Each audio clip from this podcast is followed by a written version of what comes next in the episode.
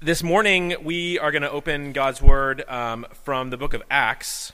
And uh, I know that you all probably aren't quite exactly where uh, I am here in Acts, so I'm going to give you a little bit of background about where um, we are in the book of Acts. We're in chapter 4. Um, just before this, um, Jesus ascended um, and established his church. Uh, the Spirit, Holy Spirit, came upon them in Pentecost and blessed them. And then um, the ministry of the church um, kind of began just before this. Uh, just before chapter 4, uh, Peter and John were at the temple in Jerusalem and they healed a man who had been lame for 40 years. Um, and then we find ourselves here in, um, in Acts 4. So I'm going to read for us Acts 4, verses 1 through 31. And as they were speaking to the people, the priests and the captain of the temple and the Sadducees came upon them, greatly annoyed because they were teaching the people and proclaiming in Jesus the resurrection from the dead. And they arrested them and put them in custody until the next day, for it was already evening. But many of those who had heard the word believed, and the number of the men came to about five thousand. On the next day, their rulers and elders and scribes gathered together in Jerusalem with Annas the high priest, and Caiaphas, and John, and Alexander, and all who were of the high priest's family. And when they had set when they had set them in the midst, they inquired, By what power or by what name did you do this? Then Peter, filled with the Holy Spirit, said to them, Rulers of the people and elders, if we are being examined today concerning a good deed done to a crippled man, by what means this man has been healed, let it be known to all of you and to all the people of Israel that by the name of Jesus Christ of Nazareth, whom you crucified, whom God raised up from the dead, by him this man is standing before you well. This Jesus is the stone that was rejected by you, the builders, which has become the cornerstone, and there is salvation in no one else, for there is no other name under heaven given among men by which we must be saved. Now, when they saw the boldness of Peter and John, and perceived that they were uneducated, common men, they were astonished. And they recognized that they had been with Jesus. But seeing the man who was healed standing beside them, they had nothing to say in opposition. But when they had commanded them to leave the council, they conferred with one another, saying, What shall we do with these men? For that a notable sign has been performed through them is evident to all the inhabitants of Jerusalem, and we cannot deny it. But in order that it may spread no further among the people, let us warn them to speak no more to anyone in this name. So they called them and charged them not to speak or teach at all in the name of Jesus. But Peter and John answered them Whether it is right in the sight of God to listen to you rather than to God, you must judge. For we cannot but speak of what we have seen and heard. And when they had further threatened them, they let them go, finding no way to punish them because of the people, for all were praising God for what had happened.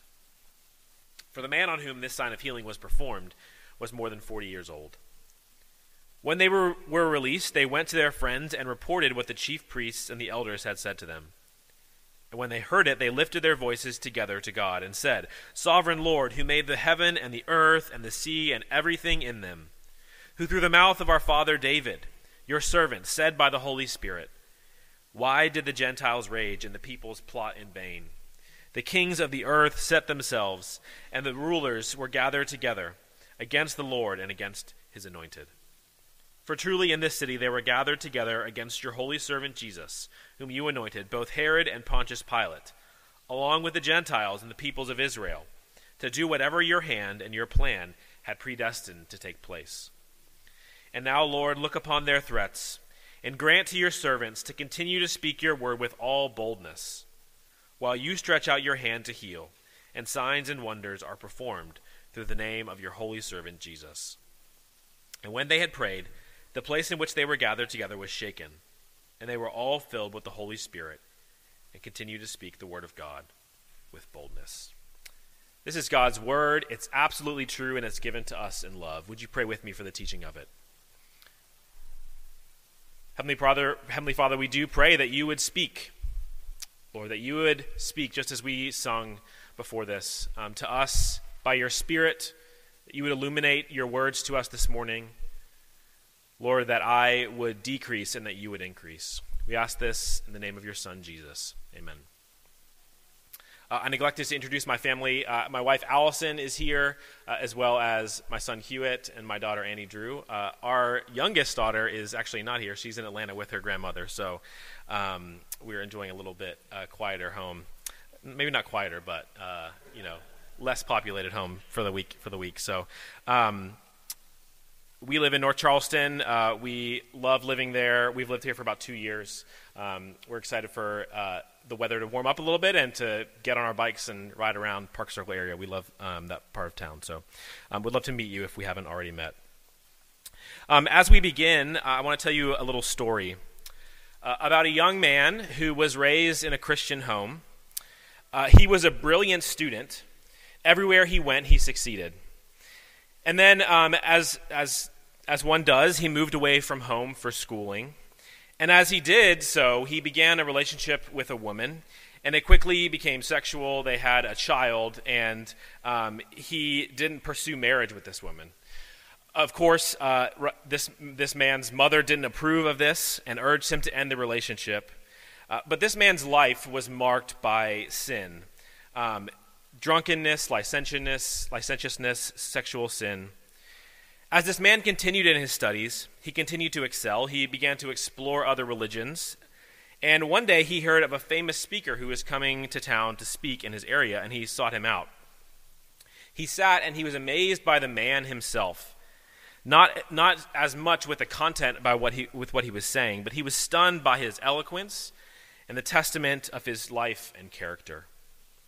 A few, years, a few years later, our main character was sitting in his, in his house, and he heard a child outside his window um, say, Take up and read. He felt this urge to obey the command, and he had sitting in front of him a Bible, so he, he grabbed it, and he turned to the first place he saw, and he began to read. Um, it was then that this, that this man was, was convinced of his own sin and began to follow Jesus. Can anyone tell me who this, who this man is? Anyone know? St. Augustine, that's right. Uh, my college students didn't know who it was. surprise, surprise. Um, this is uh, St. Augustine. And he lived in the fourth century of, uh, in North Africa. And he wrote a book about this experience and about his, uh, his it was about his life experience. Um, and he call, it was called Confessions. Uh, and it's one of the most respected um, central theological texts um, that, we, that we have today. And in it, he writes about what he came to believe about God and what he experienced that led him to that belief. So this morning, we are talking about being a confessing people.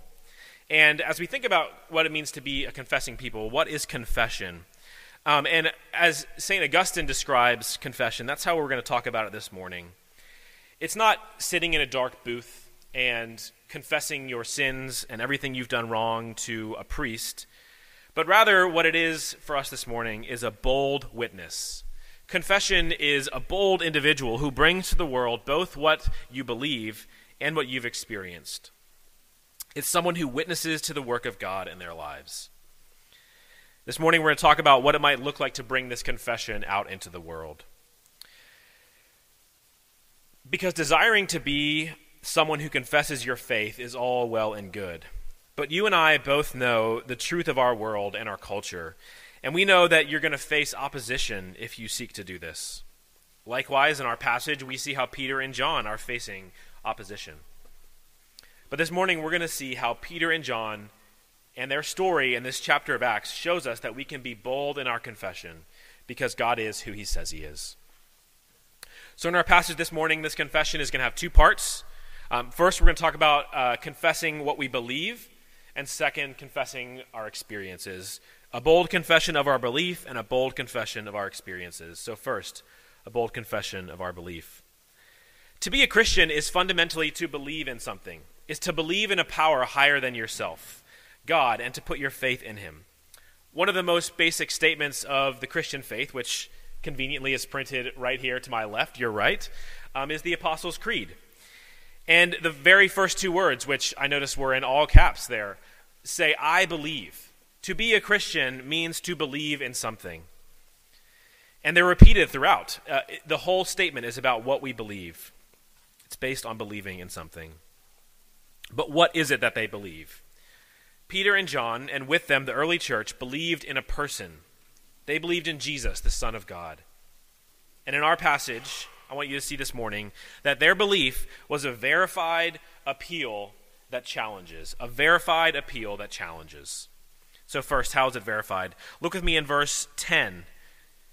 Um, it says that they, um, they point to this man. They show this man to, to the council, um, who is a direct witness, a direct attestation of what God has done and of the power of God. Confession always needs to be verified. This man is a living example of what God has done. Anytime you go to give a confession of what you believe, it must include verification. And we'll talk more about what that looks like in our second point, uh, a little bit practically. When, but whenever you give a testimony, a witness, it has to include a living example of what God has done that verifies his power. So it's a verified, but it's also an appeal. Look in verse 12. Um, it, it says there that there is salvation in no one else. And what they're doing there is uh, they are appealing to the council that we must be saved. Um, fundamentally, as humans, we need to be saved. And it's a reminder um, that we can't save ourselves. And it's an appeal to find your Savior in Jesus. It has to be an appeal. It's never just, um, confession is never just information for information's sake.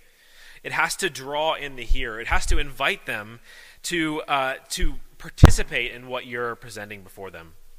It's not just something that you mentally assent to, but it's actually a whole life commitment. Um, your goal is not just to convey an idea, but your goal is actually to shape their desires, to present your belief in such a way that they begin to desire it along with you. So it's a verified appeal, but it also challenges. Uh, look back in verse 10. It begins with a challenge. Um, it talks about how um, that he accuses the council um, as, the, as they are the ones who crucified Jesus. It, it has a challenge. And um, I'm, I'm, realizing that, uh, as Nick was mentioning earlier from uh, 1 Samuel, uh, Jesus was opposed. He was opposed by the council. And here, Peter and John are opposing the council and accusing them of what they did in crucifying Jesus. When we enter a room and begin to confess what we believe, it's inevitably going to lead to a challenge. Now, of course, uh, I want to uh, point out to us that this shouldn't be a challenge that alienates as many challenges can sometimes do in our world. It's not meant to alienate, but rather it's meant to be a challenge that leads to a healthy self examination. The challenge should show the audience that they are missing something, right? It's not just a statement of facts. Um, it's meant to point out to those listening that it requires an answer of them, it requires a response of them. It's meant to show them that their very being needs what you are speaking about. So our confession needs to be a verified appeal that challenges. A famous Methodist evangelist named Peter Cartwright uh, was known for his uncompromising preaching. Um, the president in his day, uh, Andrew Jackson, was coming to his church, and uh, as he as he as the church began to pre- prepare for this visit, the elders of the church warned the pastor not to offend uh, the president. Because in those days, the president uh, had great power to influence uh, a denomination or a church for good or for bad. So when Cartwright got out to speak, the first words out of his mouth were this He said, I understand that President Andrew Jackson is here this morning. I have been requested to be very guarded in my remarks. Let me say this Andrew Jackson will go to hell if he does not repent of his sin. The entire congregation gasped uh, with shock at Cartwright's boldness. How could this young preacher dare to offend the tough old general in public? And uh, after the service, everyone wondered what president, what the president's response was going to be to Cartwright. So uh, Andrew Jackson met the preacher at the door. Um, he looked at him in the eye and he said this. He said, "Sir, if I had a regiment of men like you, I could conquer the world." Cartwright here displayed surprising boldness. And this is the kind of boldness that Peter and John um, display as they, as they uh, speak to the council, and we can learn from them. They boldly spoke out in the midst of opposition. So maybe you're saying, okay, Jacob, I'm, I'm picking up what you're putting down, uh, I'm buying it, but this is all well and good. It sounds great, but but Peter and John were thrown into prison, and they were questioned by a, a council of powerful men. Um, you and I both know, like I said earlier, that we are going to face opposition if we bring this confession out into the world. So, how do we maintain this bold confession in the face of opposition? Um, there's going to be a number of places where you will probably face opposition. I'm just going to list a few. Um, if you bring this confession, you're probably going to face opposition in your workplace. Some of you um, may face this opposition in your own family. Maybe you have parents that don't share your faith. Uh, many of you are going to face opposition in your neighborhood uh, with your neighbors, with those that live in proximity to you. You probably will also face opposition if you begin to speak about this on social media. Um, there is going to be opposition from every ter- from every direction if we bring this confession out into the world. But this morning, I want to give you encouragement that the Spirit has given you power. You have been empowered to bring this witness into our lives, into your lives. This book, the book of Acts, is in very, very many ways is the story of Jesus. It's called the Acts of the Apostles traditionally, but it may actually be better called the Acts of Jesus. And I think it's better called the Acts of Jesus by His Spirit, because the Spirit is all throughout the book of Acts. The Spirit has given you power. Can you believe that God has equipped you to bring this true confession forward? Can you believe that He will be with you, even if things aren't easy or cause trepidation? A theologian, William Willimon, said this about this, this dynamic. He said, The same power which brought the world into being, which enables the community to worship, will also be with the community in times of persecution. What he's saying is, is that if you believe this story to be true, that God is the God who made all things and sustains all things, then we have nothing to fear because he has empowered us. Um, I also want to encourage you to tell you that you're not doing this alone. When you make this confession, when you bring this confession out into the world, uh, what you're, you're not actually inviting them to yourself. What you're inviting them to is into a people right? You're inviting them for you all into this beautiful building, this, into this beautiful church community. Uh, you can invite them into a dinner with a family from, from church or uh, another Christian family. You're inviting this person into a people, not just to yourself. And finally, um, as we turn to our second point, one of the main ways you can make this confession, one of the main ways you can tell the story of who God is, is by telling your story. It's by telling your experiences. So let's turn to our second point a bold confession of our experience. We're going to be looking mainly in verses 19 to 22 here. When we boldly confess in this way, we simply and humbly give an account of our experiences with confidence. So we're to do we're to talk about sim- simple and humble, giving an account of our experiences, and then confidence. Look in verse 20 to see what we see there. Um, in verse 20, it tells us that they cannot speak. They cannot but speak of what they have seen and heard. Uh, they, they give a simple answer. They answer simply with what they've seen and what they've heard. There's no grand emotional testimony. There's no sophisticated evangel- evangelistic presentation with charts and graphs and you know uh, all the things that um, maybe some of you have seen before. There's no theologically robust paper with citations and footnotes talking about all the right theologians. What it is is just a confession that they have seen transformative power at work in this man. It's powerful, but it's simple, and it's also humble. Uh, it's not about you. It's not about Peter and John, it's about God. It's about what God is doing um, in this world. It's not about mustering up enough courage or psyching yourself up to make some presentation. It's actually about you becoming small and Him becoming big. It's about you becoming small and Him becoming big.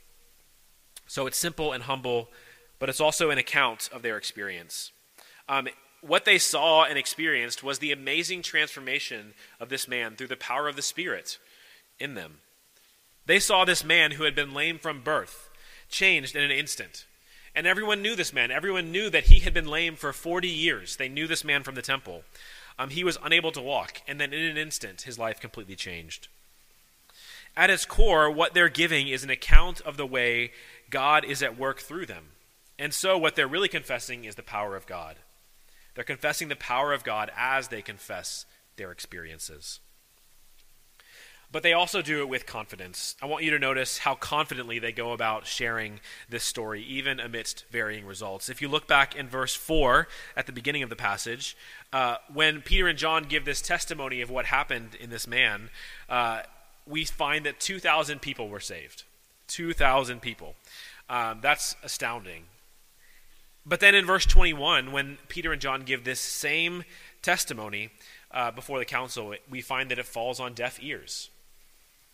And so, what I'm trying to tell you today is that I cannot and I will not promise you that whenever you bring this testimony, whenever you have an audience, um, that they are going to receive the testimony that you have to give. But what I can do is encourage you to take the same confidence that Peter and John took, regardless of what the result will be. Because they took this confidence with them, regardless of the audience. Can we likewise be confident in the witness of what God has done in us? Um, I find myself, uh, when, when, we need to purchase a new household item, pretty stressed out. I don't know about you all um, out there if you feel the same way. Um, I find myself stressed in finding the right the right item. Right. So if, if I'm buying uh, an ironing an iron uh, or you know whatever the household item is, if I'm buying one, I want to make sure I'm getting the right one. I'm getting the best one. I'm getting one that's going to work, um, that won't break after six months of use. Um, I would imagine many of you have bought some sort of item like this and you've been frustrated when it breaks, and you're like, how do I know which one to get? How do I know the right version to get? Um, I think the power of a testimonial of someone who can tell can tell you, I've I've bought this thing, I've used this thing, and I've seen that it stands the test of time is really powerful. Um, I have found a website where I do this. I'd be happy to share it with you after the service. Um, there's individuals who buy all the best items or all the most common items, um, and they test them. They put them through the wringer, and they show you which one is the best one to buy, which one you can spend your money on, and be confident in the result. The point is this it can be a great help to know that someone has gone before, and that you can verify that the item that you're buying works. It can give a testimony to the item itself. And the same is true for our faith. For our neighbors to consider following Jesus, we have to demonstrate the plausibility, the believability of our faith in Him. And this is what it looks like. Um, it's, you're saying, it's how I was changed. Um, this is what it looks like. It's how I was changed. Can, can we be ready to give that kind of answer to our neighbors? Maybe you're asking, how do I do this? When do I do this? How do we confess our experiences? And it's a great question, uh, one that I cannot answer for you t- this morning. Um, but I can tell you that the Spirit will guide you to know when is the right time to bring your experiences forward in this way. And also, importantly, uh, we have to remember that our experiences, our lives, can actually be far can actually actually be far more effective and plausible testimonies than some sophisticated presentations. Go in with confidence, knowing that your life, your own experience, is a witness in itself. Uh, friends, you will experience opposition. And you'll experience opposition primarily because you are different. The way that you think about things, the way that you live your life will be different than those around you. The way that you spend your money will be different. You will be noticed, but we can rejoice knowing that as we're being noticed, we're actually confessing God with our lives. When you prioritize time in the Word, when you regularly attend worship, your friends will notice. When you go away for a retreat or you attend a local retreat, um, like is coming up in a few weeks here, when you do that to learn more about God, your friends will notice. When you refuse to cut corners at work, your friends will notice. Through all these acts, all these little witnesses, you are confessing your Lord and Savior, and you are taking a stand against the ways of the world. It's through your life, through your experiences, that you can bear witness to Jesus, that you can be a confessing people. I'd imagine some of you are sitting here this morning because you've seen this. Maybe some of you were invited by a friend, or maybe some of you saw a friend and saw God at work in them, and uh, you were intrigued. You were interested to know um, what it might look like, um, how the Christian story might help you make sense of your own life the way that it has for your friends. As we close, I want to look at the prayer at the end of our passage. Um, in verse 29, I want you to note what Peter and John ask for. It says, And now, Lord, look upon their threats and grant to your servants to continue to speak your word with all boldness. Uh, I don't know about you, but if I had just come from this harrowing experience where I'd been thrown in prison and questioned by powerful men, I would probably ask for protection. I would thank God for getting me out of that situation. But what Peter and John ask for is they ask for continued boldness. It's astounding. Peter and John have been so captivated by the truth of the gospel, by the testimony of what God has done um, in them and through them, that they have this singular focus. And that singular focus is continuing to spread the good news out into the world. Can we say that we have this same boldness, this same courage? It's my prayer this morning that we can say this. It's my hope that we can be witnesses who boldly confess both what we believe and what we experience, and um, that we can bring that testimony out into the world. Would you pray with me? Our Father, we need your power. We need your Spirit to help us as we seek to be confessing, a confessing people, as we seek to be witnesses to what you have done, Lord, in our world through your Son Jesus, uh, but also in our own lives, the ways that you've transformed us, the ways that you've reshaped us more into your image. We ask that you would give us boldness. We, along with Peter and John, give, uh, offer this prayer to you. We pray that you would answer it. We ask this in your Son's name. Amen.